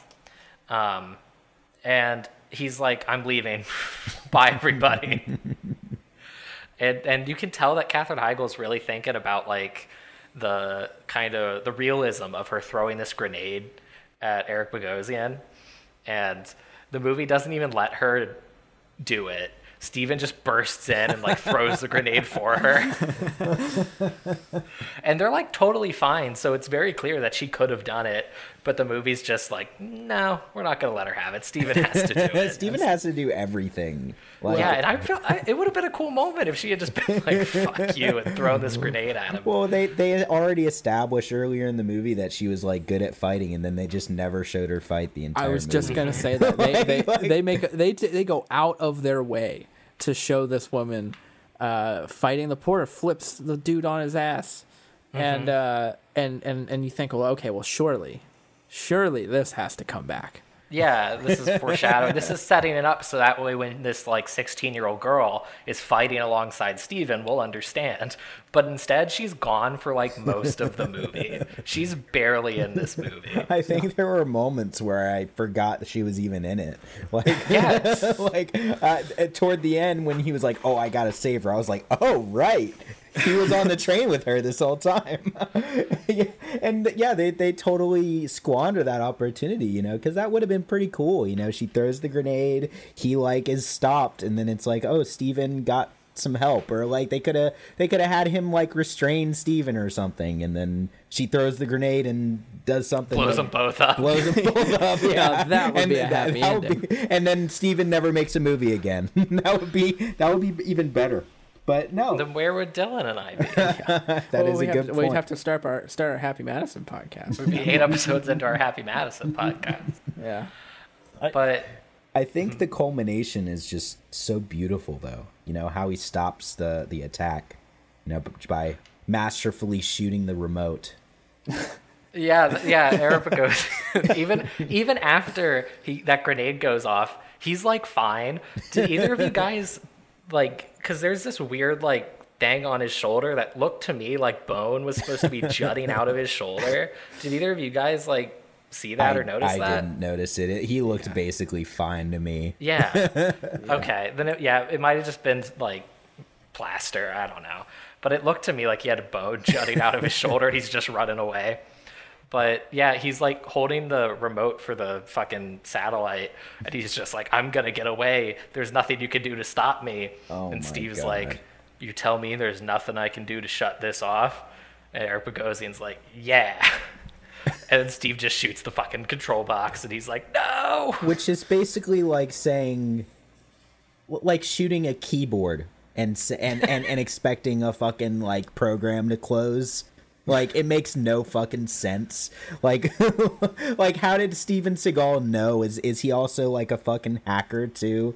He just he just knows everything about everything and is like yep i shoot the remote. This shit's over. You're done. You- like, Yeah. it just Like, it- what an that- incredibly that honestly risky pissed me off more than everything. Like Yeah. there's no, even even in like a pretty stupid movie, it is I like possibly the stupidest part. Yeah. They're just like, how do we how do we end this? like it just it, and the ending was so quick too they didn't even have any like resolution point or like cool down period it just it just cuts to them at the grave and then credits start rolling like Yeah. Oh, yeah. The ending Well- of this movie, I I thought like again like I thought like I missed something Mm-hmm. or that like like my brain stopped working and was that I had quick like as fuck. I had just like like stopped perceiving like time and space the way that everybody else did because this movie ends so fucking quickly. I they didn't were like know. we gotta wrap this shit up well on to the next one Like literally, Yeah. literally, like Steven calls the control room and he's like, "Hey guys, we got it." And then they all cheer, and then they show Steven at his grave, at, at the grave of his brother, and he like lays some flowers down, and the credits roll. Well, you guys are jumping over a lot of good stuff. Sure. because he he shoots the control box, but the like master plan was uh, the bad guys rerouted the train, so it's gonna collide with this other train just carrying Oh, like yeah. hundreds of gallons of gasoline. And so Steven shoots the box, and then the helicopter that Bobby Zachs took over is like flying down, has a ladder. They're all gonna climb up the ladder and escape. I guess the hostages got off. I don't think it shows you that or how that happens. Oh no, no, it shows him disconnecting the train, right, of all the Oh, hostages yeah, earlier. Yeah, the, the Bobby Oh, yeah. Bobby's go, going hard there. He he Yeah, saved more, he the day. saved more people than that movie than Steven Seagal did by far. Well, it's like uh, one's like the angel of life and Steven's the angel of death. They're like two sides of the same coin. That is But- true. So the ladder comes down. Katherine Heigl gets up it in time, but Steve isn't able to when the trains collide. And uh, there's basically what I truly loved the sequence of Steven running along the length of the train as it's just getting fucking decimated behind him and just blowing up. And he runs along the whole length of the train. And then at the last, you know, at the back, jumps out and grabs onto the ladder. And then um, somehow Eric Bogosian is still alive and grabs onto Steve's feet. There's like no explanation. There's nothing to like even clue you in on how this happened. I got the impression that like after the control got shot, he like fell out of the train. Yeah, I, I, I suppose that has to have been what happened. Um, I guess. But that no, because how would he have grabbed Steven's feet? I well, I guess I don't I, know. Yeah, I have no He- idea. Steven climbs up the ladder and Eric Bogosian like follows him and grabs onto the like floor of the helicopter. And Steven just slams the door and cuts off all his fingers. Which I think was probably one of the grosser parts. Yeah, But and then yeah, he like cuts off the guy's fingers and Steven says, you know, we're good and they cheer. and then it's just over. Um, the first Under Siege ends with a, like the exact same way. pretty much. Does Yeah. he crush some dude's fingers too? No, but it like ends like they save the day and everything's cool. And then it like you think it ends, and then it cuts to like two seconds of Steven at a funeral, and then it ends.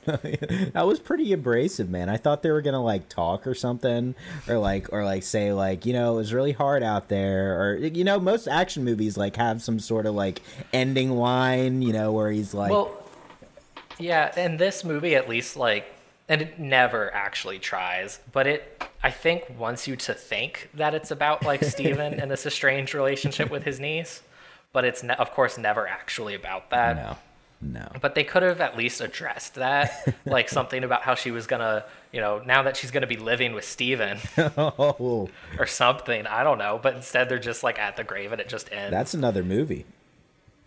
yeah, it's Under Siege three, dude. Is there is there an Under Siege three? no, Oh I mean, gosh, I think uh, we gotta we gotta push for it.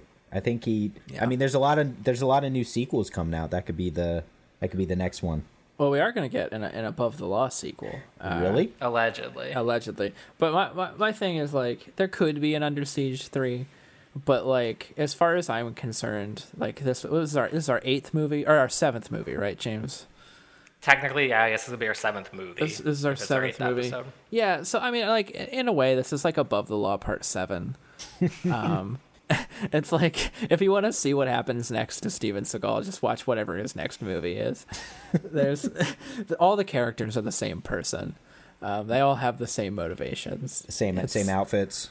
Same outfits. Well, Oh yeah, with the exception of Out for Justice. Again, yeah, that's Wow. true. Out, Out, for, Out for Justice is a real outlier in this whole thing. Yeah, that's the. It seems like you guys are mentioning that one quite a bit, man. That might be the one I got to watch next. Yeah, although Yeah, we, although you- we don't recommend Out- it. Yeah. Oh no, we don't. That, we the podcast is explicitly. in, in fact, you saying, "Oh, you guys talking about uh, Out for Justice so much makes me want to watch it," means we are completely and utterly failing at what we've set oh, out to I, do. oh, I'm I'm not good. It's a good thing I'm not serious.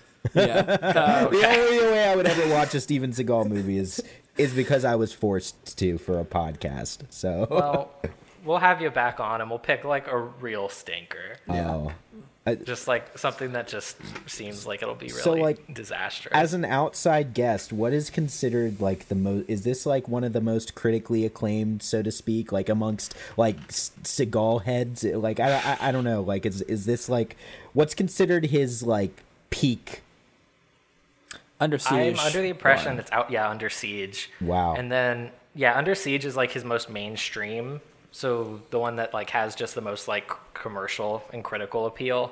And then Hard to Kill is one that gets a lot of like, from at least what I've seen, like a lot of praise amongst just like sort of like action movie Hmm. junkies. I think it's really bad. It was like one of my least favorites, but Oh man, well it sounds like you guys got a lot more work to do.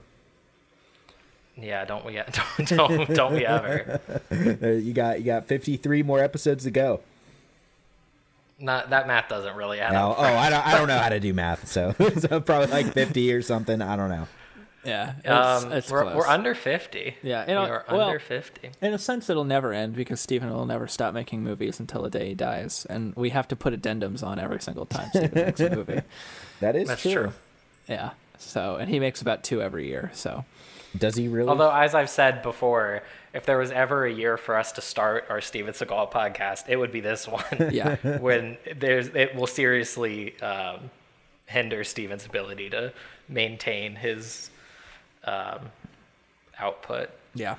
Thank God. And that is Under Siege 2 Dark Territory, directed by Geoff Murphy. Normally I try and throw some director credits in there, but I uh, totally forgot because I was so distracted by the Matt Reeves thing. um, this this dude, Geoff Murphy, actually was the second unit director on the Lord of the Rings trilogy. Oh, I Oh, was wow. just watching that yesterday. That's crazy. I, same same people. sort of second unit but yeah beyond that there's nothing noteworthy um, in that dude's filmography so let's move on nolan Yeah. do you uh how much do you know about the imdb trivia Um, not much, like at all, to be honest. i didn't even mean in regards to under siege 2 dark territory i just meant as like an existing entity Yeah, like I like it just asks a question about a movie and then it like tells you an answer. Is that at, is there one for Under Siege too? Um, so so there's a lot of trivia, like little facts. The main thing about the IMDb trivia is that anybody can go on there and just add whatever the fuck they want. Oh, oh, okay. And it will almost immediately get accepted. yes. Um, so every week we go in and we add our own little piece of trivia for every Seagal movie that we watch. Nice. as our way of leaving our mark on his filmography. Last week for On Deadly Ground, which is the one and so far only movie ever directed, our trivia was Steven Seagal would often forget he was directing as well as starring and would frequently demand Warner Brothers fire the director for being absent on set. Is that real? Did that- No, God, no. yeah, no, entirely, en- entirely made up. Um, and that, that one there, Yeah. that was that was a real collaborative effort, if I remember right.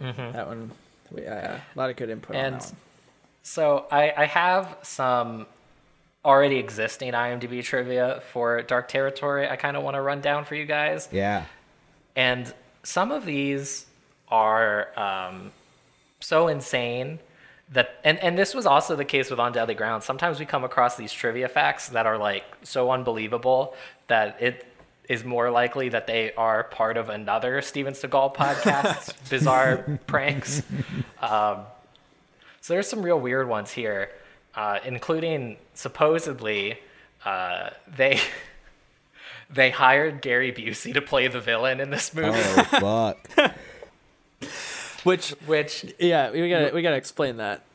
you want to take that one, Dylan? Yeah, well, Gary Busey's the villain in the last movie, and uh, he gets massacred by Steven Seagal in it. um, yeah, so, Yeah, Steven blows him up. yeah. Oh man.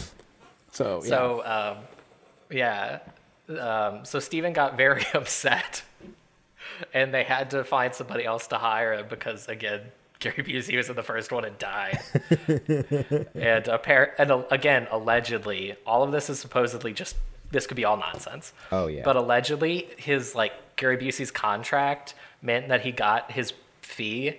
Like even if he didn't actually star in the movie, he still got paid. Oh fuck. And so allegedly his like his seven hundred and fifty thousand dollar salary, which now is doesn't even seem that high to me, Yeah. but that uh, allegedly came out of Steven Seagal's pocket as a Damn. producer. oh man, that's rough. And then uh, another one that I really like, but um, could just be nonsense.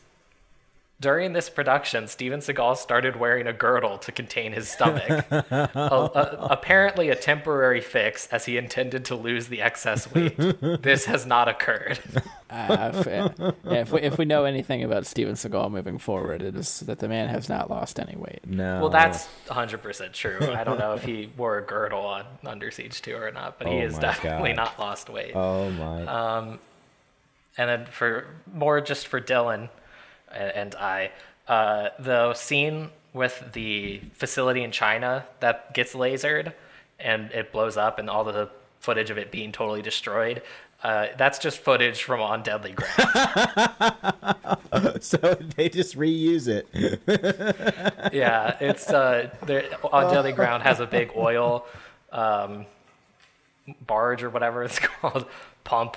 I don't know. It blows up at the end. Oh my. And they just used like footage that was shot for that. That was here. probably the um, money they used to uh, pay Gary Busey. Gary Busey. Yeah, Yeah. yeah. So I, And um, we gotta cut corners somehow, guys. yeah. one, yeah. Oh, I was just gonna say, Dylan? yeah, I was just gonna say, if there's any like real winner from this movie, it, it's probably It's Gary probably Gary Busey. agent. Like, Oh, absolutely. yeah, because like a being Gary Busey's agent probably had to have been like one of the most stressful jobs in the world, and uh, being able to pull off that deal here, you know, shout out to that guy, whoever he may be, uh, uh, that guy or gal, whoever they were, great job, great job on that deal. Yeah. If that if that is true, if that is indeed what happened, uh, we we appreciate it. I mean, I say And- Gary's Gary's a big winner too because like he got paid and didn't have to act in a Steven Seagal movie. So that's for- for- that's for pretty a good. second uh, yeah. It's a double win right there. Yeah. Uh, so and and because anybody can just go on there and put their own trivia, sometimes you get a little bit of edit- editorializing. Um, so this quote unquote trivia is not screened for critics in the UK. Despite this, several publications fabricated reviews and faked a low rating, as was the typical snobbery regarding action films at the time. Wow, did Seagal write that on there himself? Actually, Fuck. Yeah, I mean, it reads a little bit like a Steven Seagal quote. Yeah, I, Yeah. I, I think we might have um some input. I, I, he's he's that kind of guy, right? He's pretty angry. I I would buy it, except he would not use the word snobbery. uh, yeah, might be a little true. too highbrow, too too many syllables. You know, yeah, he would use Um, like a word like goons or clowns, right? Yeah, I the, well, the way we always say it is it's like if it's a word you've heard Donald Trump say, it's a word that that Steven Seagal would say. That's a really weird comparison that I was honestly thinking of the whole movie. It's like he sounds like Trump. like, no, like it's he sounds If you a ever lot if you like ever watch if you ever if you ever uh, have the uh, displeasure of watching a Steven Seagal interview, you will be shocked at uh, just just how similarly the two of them talk. like and i have a question for you guys you guys seem like steven seagal subject matter experts is he friends with donald trump I not to my don't. knowledge. I I believe. Well, I mean, so Steven may or may not be like an expat not allowed in the United States.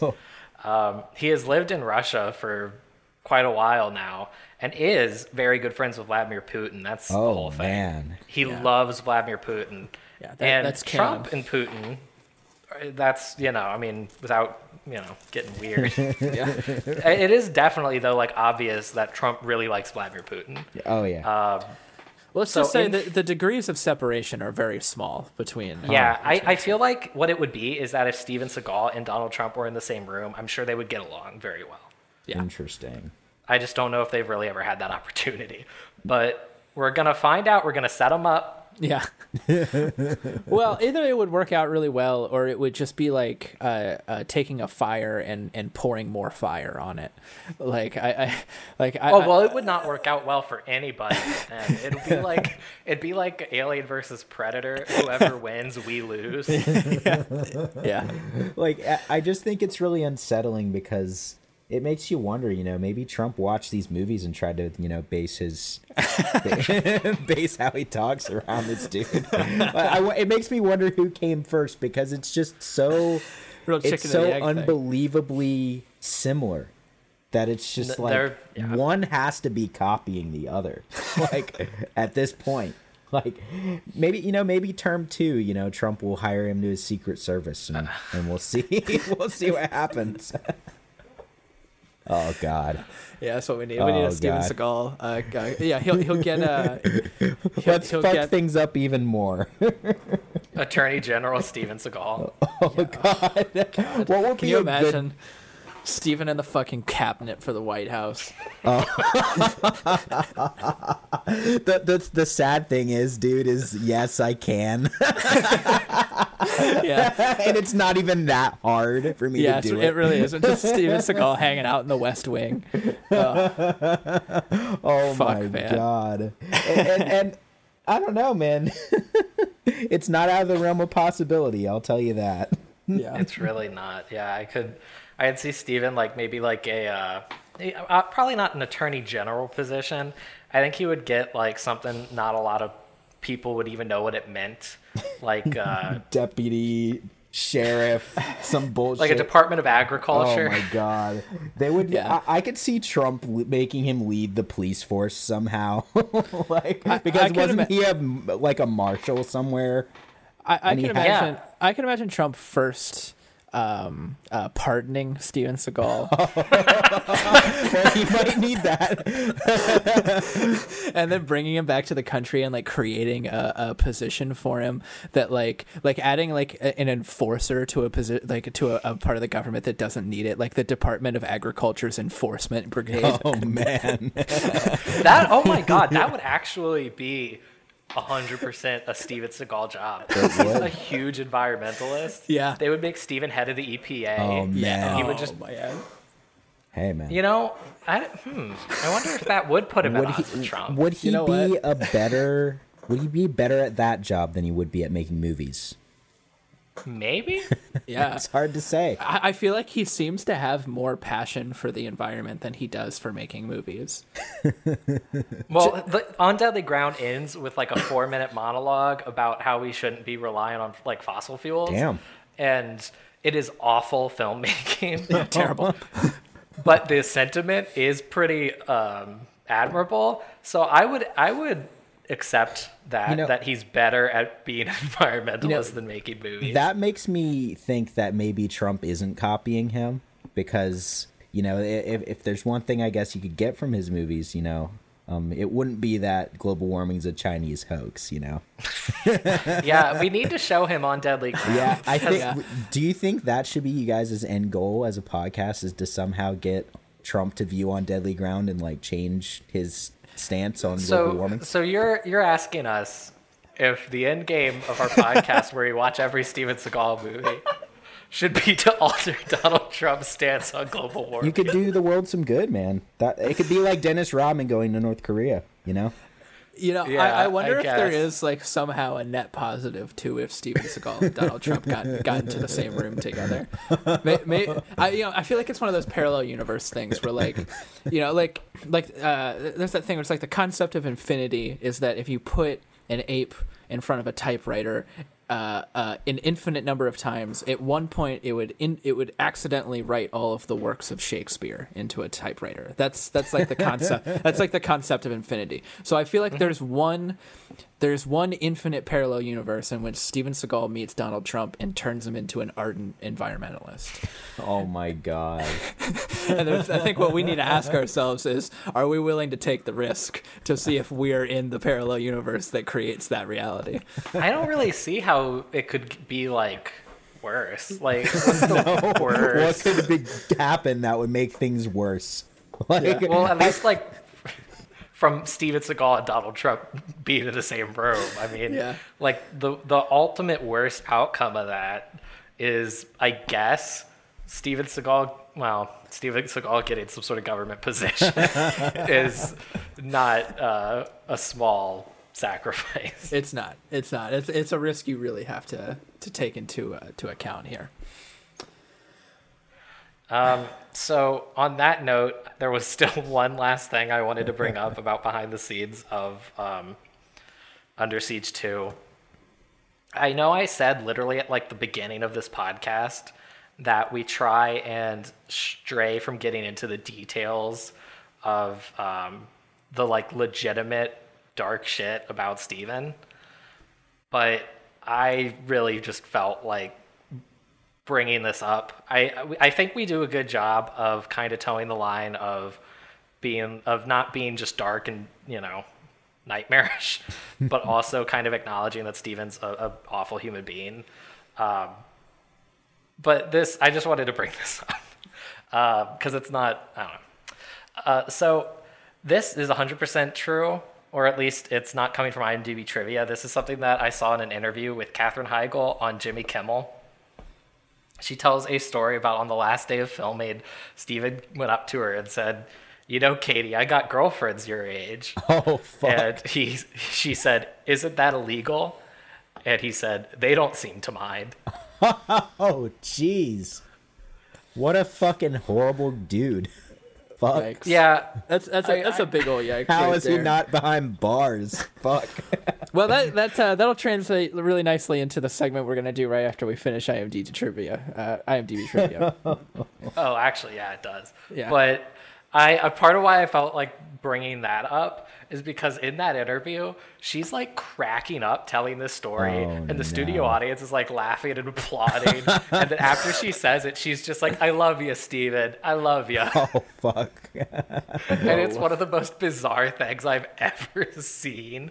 Damn. Yeah, that that doesn't sound uh, like a good thing, but maybe I should watch Yeah, no, that. it's like genuinely dark. And, and Jimmy Kimmel's just like, don't you have a fun Steven Seagal story to tell us? And she's like, Jimmy, you bet I do. yeah, I have one story I really need to tell you. yeah, there's one that I feel like everyone in this audience should hear about. oh um, god. Oh damn. god. Well, what's go what's going on with that next segment, man? man? What? what Well, what- we got to finish this relate? one first. This, uh, this is this is our uh, this is our award-winning uh, segment here. this is Oh. our this is our Peabody Award winning Okay. segment. Okay. It won a Peabody. It won a Grammy. A Grammy. Uh, What? we're in the we're in the running for a Nobel Prize. Yeah, we we would have won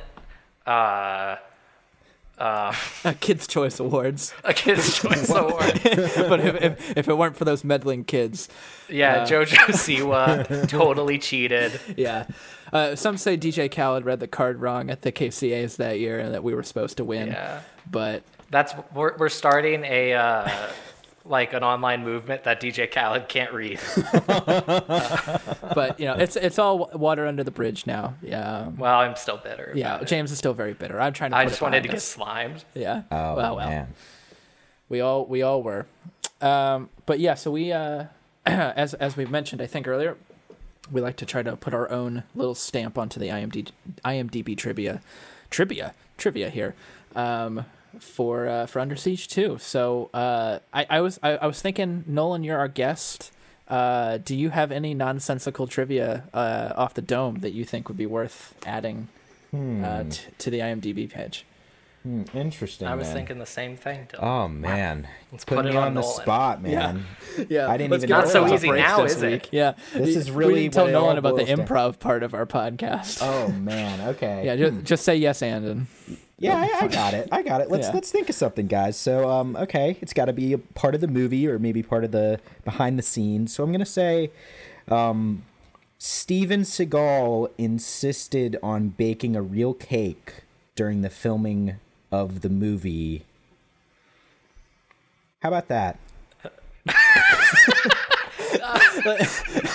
I, I, I like I like it. I like it. I, I think that um, I don't know if we should add more to it or if we should yeah, just think keep it that, the way I think it is. that I think that I think that right now we have a base of a cake and, and that uh, we need a proverbial icing on it. I think that yeah, think yeah, that, that's. I, I just some wanted to throw the base, you know, out there. You know, we, Yeah. let, let's let's try and fill in some details. You know, he insisted on baking a cake. Um, what, what I, I'm trying to think. You know, what else would be a good thing to add to it? Well, why do you bake a cake? You know, what are some reasons that you might bake a cake? I think I, I think he was hungry.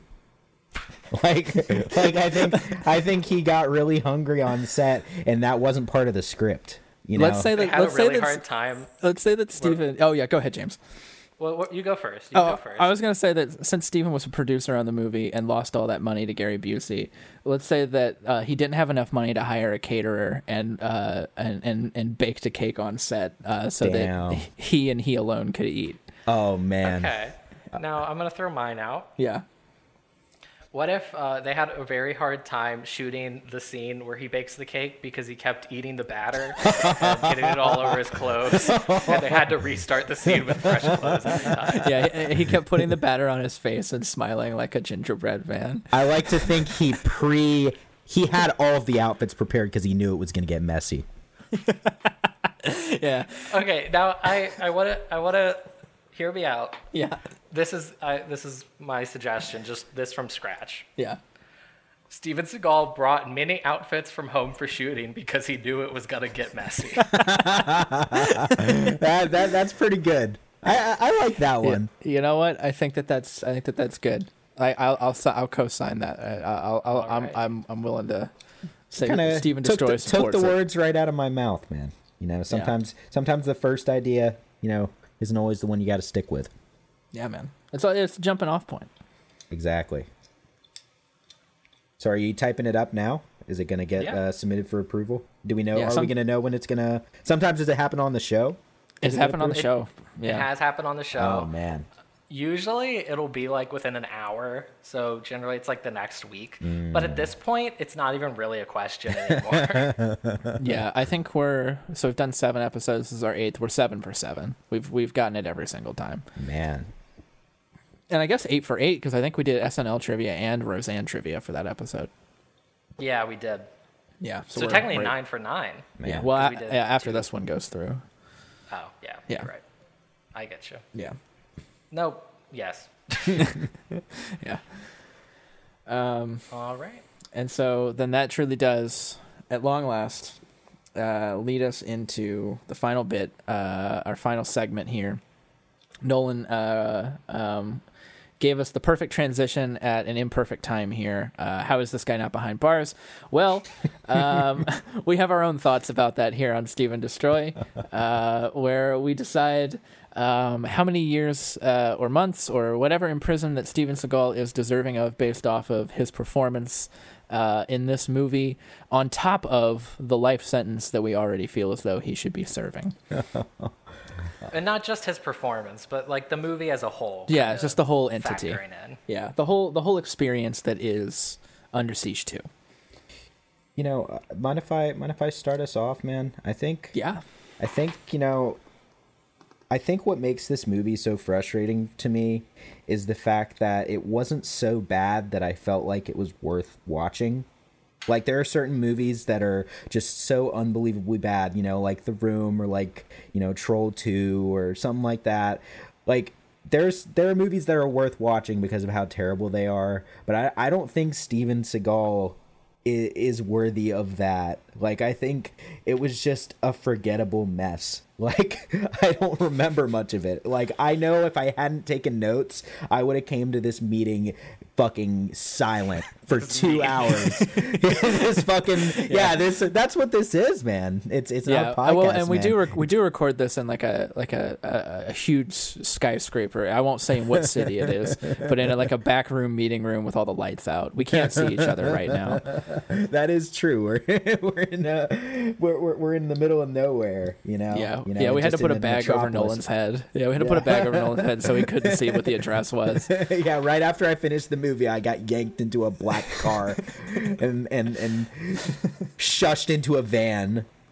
No, Yeah. I I would I think um it's hard for me to say because yeah, he deserves a life sentence. I definitely have looked up some of the stuff he's done um, before I watched this um, because I wanted to know why we were watching Steven Seagal movies, and Did it help?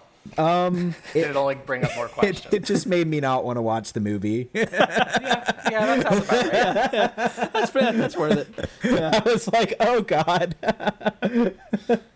this guy's not very nice. Um, but yeah, I think with how forgettable it is, like I would rate it like a three. Like I wouldn't watch it again. And I think he deserves like, I'd say like an additional lifetime on top of his lifetime sentence for this movie. Whoa!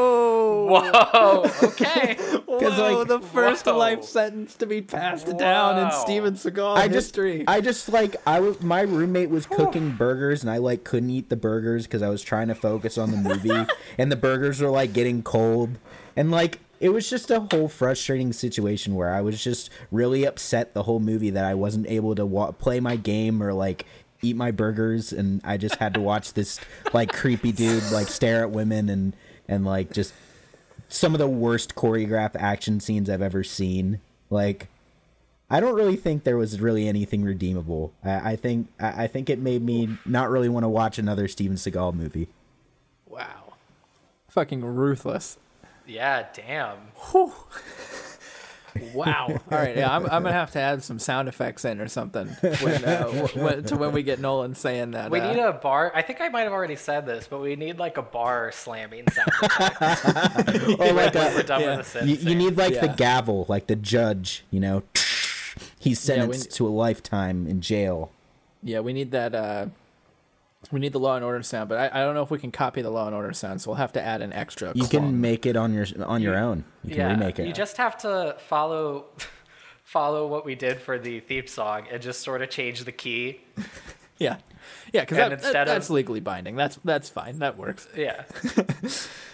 Um, uh, shout out to Metallica, of course. Um, Yeah. it was so nice of Lars Ulrich to let us use. yeah, for him to call me Yeah. personally and say and say, Dylan, we support what you're doing here. Yeah. That's really nice of him. So, what do you guys think? Are you are you guys going to give us sentencing too? Oh, of course. Um, so uh, uh, James and I, I think, have uh, levied out uh, much less harsh sentences to Stephen. I think, in part because of, I feel like there's a sense to where, like, if you're going to sentence him every week for over a year, that you don't, we, we don't want to come out with the big guns first, you know. But for you, you, can- you ah. can come out guns ablazing. You're, you know, it's. I'm I'm and fresh you- You may, Yeah. yeah, you, we, we, I'm sure we'll have you back, but like you know, it, it, in theory, you know, it could this could easily have been a one and done for you. So you can kind of say, you know what, I need to make my mark on Steven Yeah, Seagal. and and also our ratings are super relative. So like I'm w- b- both of us feel pretty positive about Under Siege 2 compared right. to all these other movies. You guys have historical So- context. You guys have experienced more pain than I have. Yeah, This is the ceiling and the floor of my Steven Seagal experience. So so I, I, in that sense, I, I honestly think that you made pretty much the best call that you could here. and that isn't really saying much. Like that makes me not want to not want to be back on the show. yeah, but uh, you know, you, you suffer through an hour and a half of Steven for for an hour and a half of uh, you know, you're good, you're good friends here. yeah, you're good, buddy. Yeah, you know, I'd say my good friends are the are the big reason why I did this. You know, I mean, you know, Steven, Not for Steven. Steve 'N Destroy. Yeah, Steve 'N Destroy is for the, the friends you fame. make away. not for the fame. Yeah, well, you know, Nolan's already got that, so Oh, that is true. yeah, our first celebrity guest here on the show. I know. Um, so J- uh, James, you want to take it first? Or you want me to go? Um, if you are ready, because I'm I'm still thinking. I'm not really sure. Yeah. So I've forgotten uh, what I've uh, put for. Uh, Now I some do want I do want to say because every single week, Dylan's always like, I'm not really sure where I'm at. Whereas I do the sentencing looking directly at like the sentencing from before, so I can kind of judge. And Dylan has total access to the spreadsheet where I keep track of the sentencing. Oh. Dylan, if he wanted to, Yeah. could pull it up. So this is something week. that you guys actually like count in a spreadsheet. Yes, Oh, I'll yes. let you know right now. Actually. so my Uh, stats are actually gonna drastically change.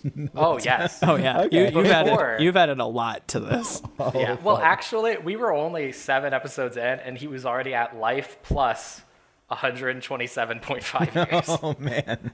Okay, so it gets a little more down into the weeds than I thought. yeah, th- things really started getting bad at the Roseanne episode.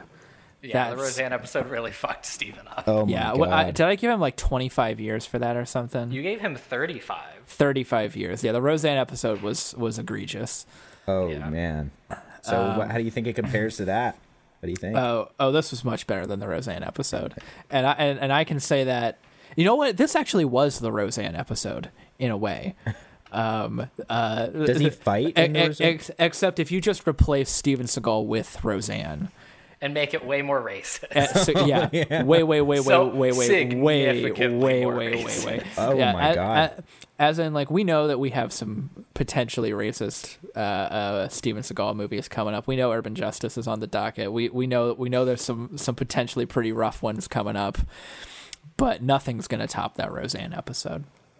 I would feel comfortable saying that, yeah. yeah.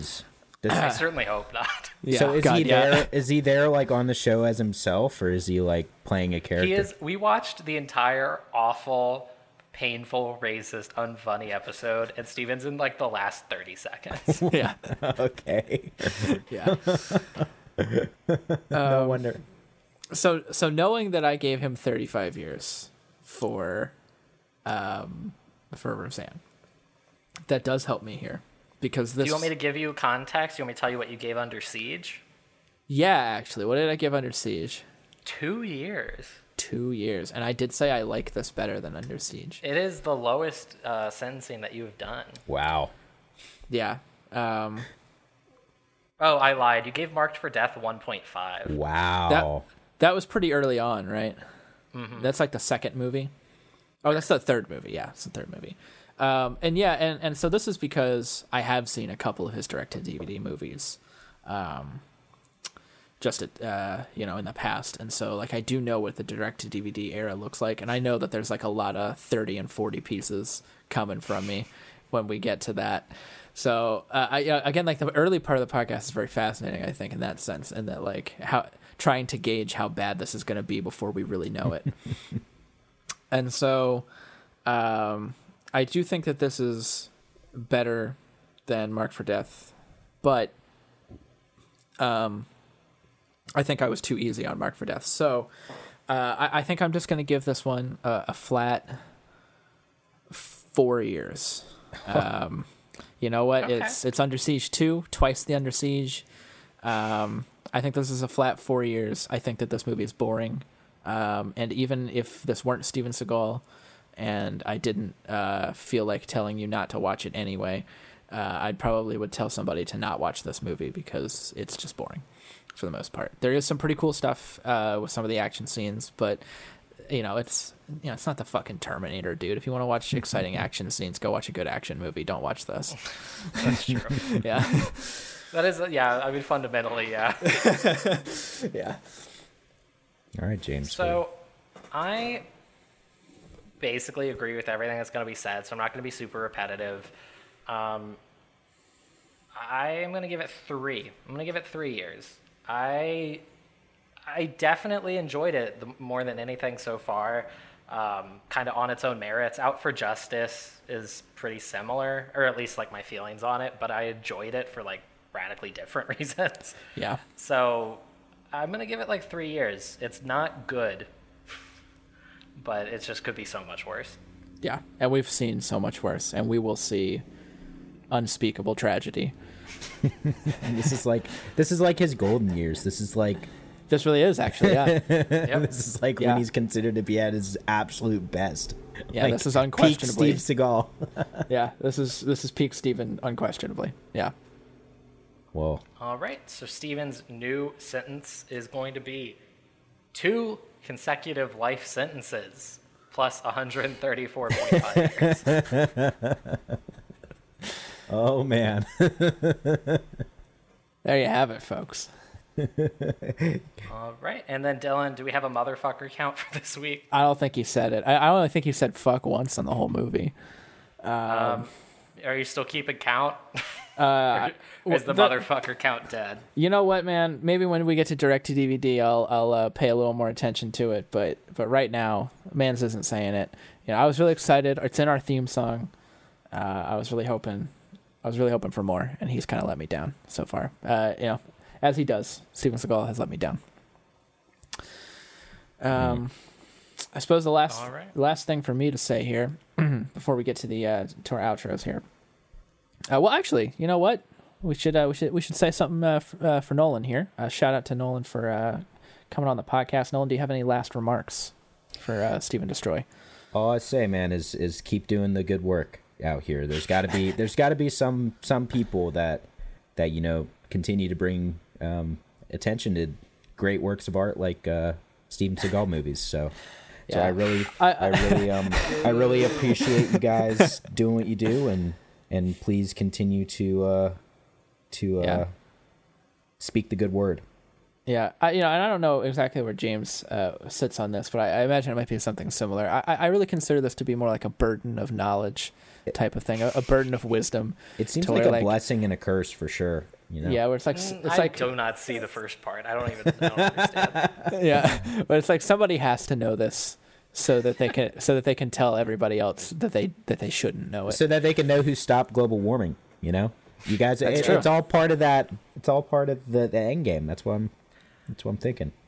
yeah. Now I do have some breaking news. Oh, Steven Seagal has died. what? No, I, Fuck! I was about to say. I I fell for that. I, I was Yeah, like, I- he's, he's I- I definitely kinda did too. tubby. Yeah, he I, I definitely did too. I was like, shit, we're gonna have to can all these episodes. what? We- We could keep doing this You if Steven keep doing Seagal dies. yeah, we, yeah, we, we could. Yeah, absolutely. Um. No, the trivia got approved. Oh hell yeah! There we have it. All right. Um, how you feeling, Dylan? Just about what we're doing. You know, um, I, I, I almost feel, uh, I don't know. I, I, I, I feel the weight of the journey today. Definitely, I feel. I feel the impossible stretch of it, but I also see you know eight episodes done, and I think like you know, man, this this is this can be done. We can do this. We can we can make it through. I have a certain amount of of optimism towards uh, just conditioning yourself to do a, a habit or a routine. And our, our routine for both of us during the week is that at some point we have to watch one of these movies.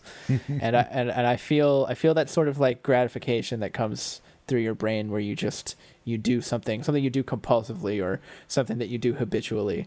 Uh, I think that's how I felt this week because I was like, all right, back on back on the grind, you know. Yeah, man. Yeah, it was. It was kind of. I don't really want to use the word nice, Yeah. but it was. It was. I don't know. It was sort of structuring. Yeah. You know, to be like, all right, I'm back, sitting through this. Yeah. I had to make myself do it, but even the act of like forcing myself to do it was kind of just like back in the back in the habit. Yeah. Um, Yeah. I'm I'm doing okay. I think that we're still in pretty good uh, territory. I don't know if that's a pun. It wasn't intentional. but um, next week we're going to be doing Executive Decision, which is a another real movie. It's got Kurt Russell and uh, I think Halle Berry. Whoa, those are those are real actors.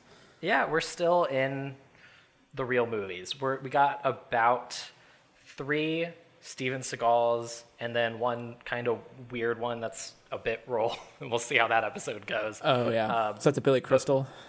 yeah. Yeah. So we got about four weeks. We got about a month left before we hit direct to DVD territory. So I'm I'm feeling good for now. But every time we get closer to that direct to DVD mark, it, it makes me very nervous. well, the direct to DVD thing's very interesting for me because, um, you know, I, I give us, you know, right before we wrap up here, a slight bit of backstory to our, our fan base uh, today, which is that, um, you know, we, we, we would all, uh, us, us good friends would, uh, we would go to, to James's house and watch, you know, whatever, usually, usually bad movies. um, and at some you know we watched at some point we watched Urban Justice, and at some point we watched one or two other Seagal movies. I can't remember by name. I Um, think we watched Out for a Kill. Out for a Kill. I don't know if you were there for that though, but But it became a, a little bit of a thing. It became a bit of a joke where it was like we would go over and be like, "Oh, let's watch a Steven Seagal movie," and so so one day I I, I turned to James and I said, "What if we just watched every Steven Seagal movie and, and made a pro- podcast of it?" So really, I am I'm in part to blame. Uh, Well, I guess we're yeah, of course we're both in part to blame, but really the the idea I guess came from me in, in its inception, and um.